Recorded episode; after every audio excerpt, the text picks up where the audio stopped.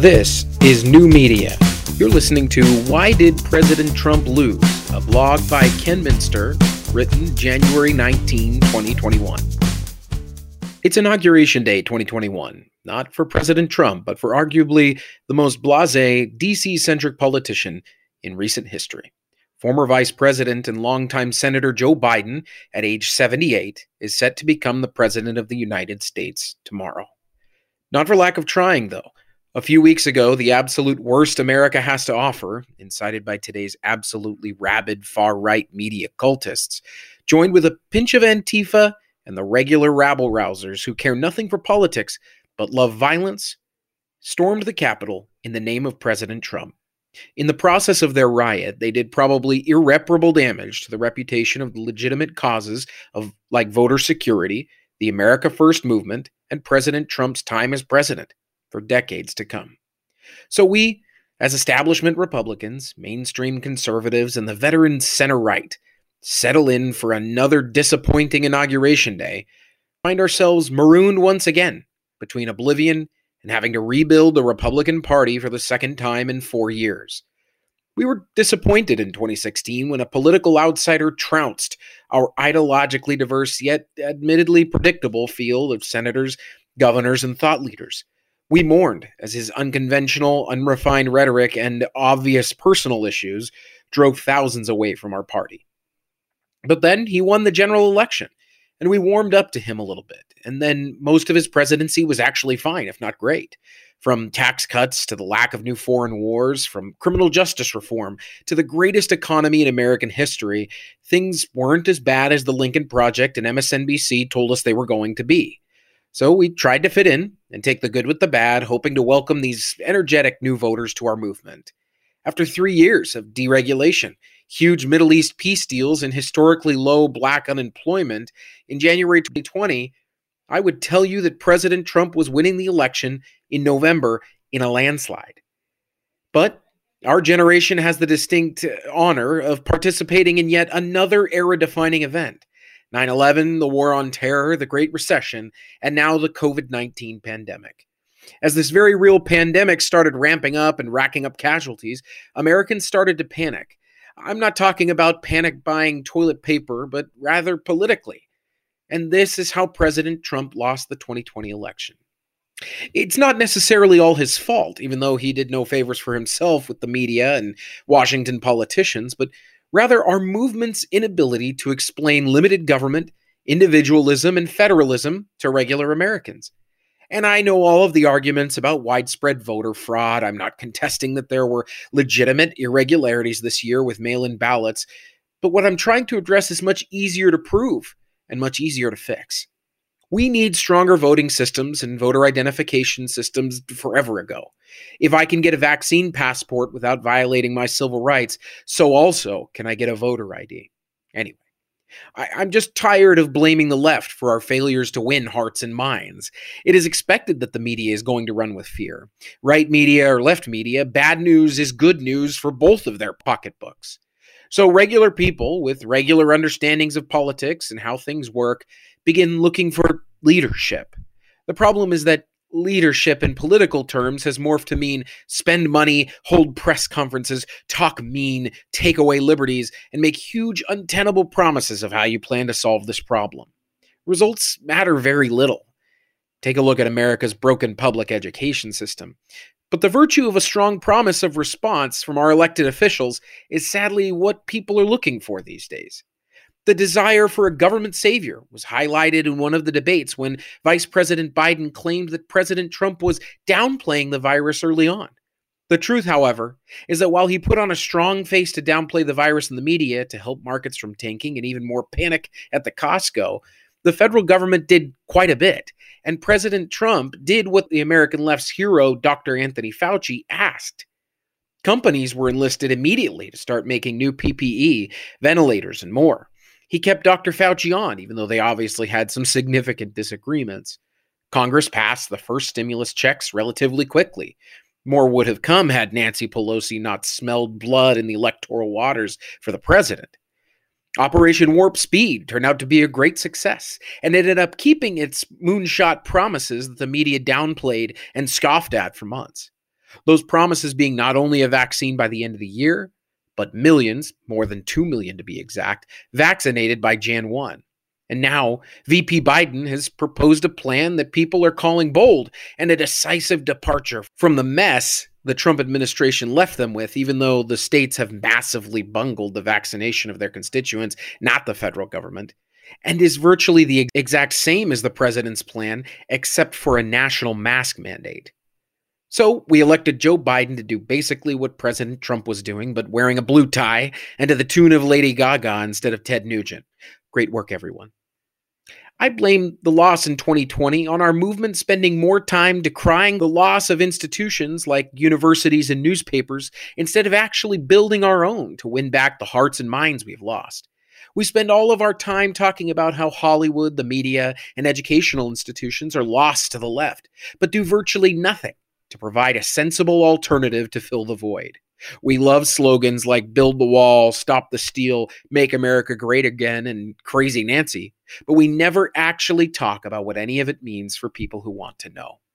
Instead of proposing plans to fight the pandemic, like embracing voluntary mask wearing and other mitigation tactics like social distancing, we focused on how masks are tools of the New World Order. Instead of focusing on how the federal response was actually good, we spent time focusing on how bad our Democrat governor's responses were with no alternative solutions. No one is saying we should be mask shaming at the local Target, but we embraced problems instead of solutions in a way that regular Americans just can't level with in times of crisis. We let the left define our response and did nothing to expand our tent or even help prepare the massive Trump expansion of our movement's tent during the crisis, let alone in an election year. Don't get me wrong, I am grateful President Trump has brought in hundreds of thousands of new voters to our movement, but it is our job to help them understand how to channel their energy, digest news and information from DC, disassociate from the president just a little bit, and find their political compass outside of what the president shares on social media. And don't worry, he'll be back on Gab or Parler or Zone Network very soon. We did none of that for four long years. Instead of hearing what we were doing right, regular people only heard what we were doing wrong. Andrew Cuomo, Gavin Newsom, and every D list celebrity you could think of had free rein over social media platforms and mainstream media to blame the president for not doing enough even though Dr. Fauci himself said we have helped save millions of lives up to this point with the efforts that have been done by the federal government. I think one of our biggest publicity wins during the pandemic were things we had no control over. The blatantly hypocritical violations of the coronavirus lockdown measures by these strongman elected officials across the nation. The most egregious being California Governor Gavin Newsom, Speaker of the House Nancy Pelosi, the Mayor of Denver, a Canadian official, Chicago Mayor Lori Lightfoot, and many more. It's not that I want distrust in public institutions, but these moments helped people understand that elected officials aren't the heroes the media has made them out to be. Trust in public institutions was terribly low this year. That probably didn't help President Trump either. Lockdowns didn't help stop the spread in places like California and New York. Nancy Pelosi did everything she could to stop a second stimulus from getting passed. The largest pharmaceutical company held their announcement of a vaccine until after Election Day. Layer all of these government failures on top of an election where states inexplicably sent ballots to all voters, including inactive ones, and it stoked the fires of distrust and anger even further. Not to mention the president's terrible behavior online and at rallies after Election Day. There is a very strong argument that he is accountable for the loss of the two special elections in Georgia. I think Jake Tapper said it best when he said, quote, Ask yourself whom you heard Trump attack more in the last two months, Ossoff and Warnock or Kemp and Raffensperger. It turns out when you tell people an election is fraudulent, that they end up not voting. So that brings us back to us mainstream Republicans. We're preparing for our second disappointing inauguration day in four years of a Democrat House, a Democrat Senate, and a Democrat president with a very young, very activist vice president who is also the first female ever to hold a position, waiting in the wings. So we look to pick up the pieces again. I propose that we as a movement invest in institutions and educating both the public and our crop of new voters we have. During 2020, we lost a public that was looking for a strongman exceptionally quickly in the midst of this real crisis. We needed to explain why it was so important to allow the economy to stay open and viable while still fighting the spread of coronavirus. Without the why, we seemed like uncaring, money chasing, business first folks instead of pragmatists who wanted to keep low income families from having to go to food banks. And that is solely the fault of Republicans and no one else. Democrats will always try to make us look bad. The media will never be friendly to market based solutions and celebrities will always choose the least resistant popular message. It is incumbent upon us to fight back with solutions and answers instead of blaming our enemies. We have a duty to invest in building public understanding in our trusted solutions. Instead of mass lockdowns, we have businesses taking the lead on protecting their patrons guided by sensible regulation, which Las Vegas's mayor Carolyn Goodman tried desperately to explain in April 2020 and was skewered for and then absolved by Andrew Cuomo just a few months later.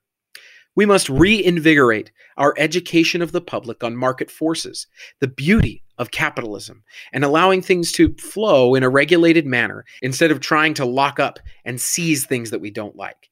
Most crises and problems get worse when people try to lock them up instead of keeping them flowing in the right, for lack of a better term, direction. But I know it is not a winning message to admit there isn't much we can do to stop a pandemic. People want to hear the incredible things you're going to do to save them from it. And that is where Republicans need to focus in the coming years. Not on Section 230 repeal of the Communications Decency Act or pardoning the president's political allies. All that said, I, I am genuinely sad that he lost and hope we will see the good parts of his movement and message be adopted and refined in our collective politics in the coming years. In conclusion, we need to build trust that the federal government, in Congress, and the president aren't some magical heroes that can rush in to help us. Enterprising politicians will do everything they can to stop this notion that they can't help you. Their reelection depends on you believing that they did something and can do something for you. We must reignite federalism, which our Democrat friends happily learned under President Trump and allow local and state authorities to take the lead on how to help their people. Even regional coalitions of states was a good model during the pandemic. The laboratories of democracy that each of the states are must be allowed to shine and thrive in times of trouble rather than a top down federal response. Or else, we as a movement might find ourselves at President Alexandria Ocasio Cortez's inauguration day in 2032 wondering once again why our candidate failed to win the hearts and minds of a generation.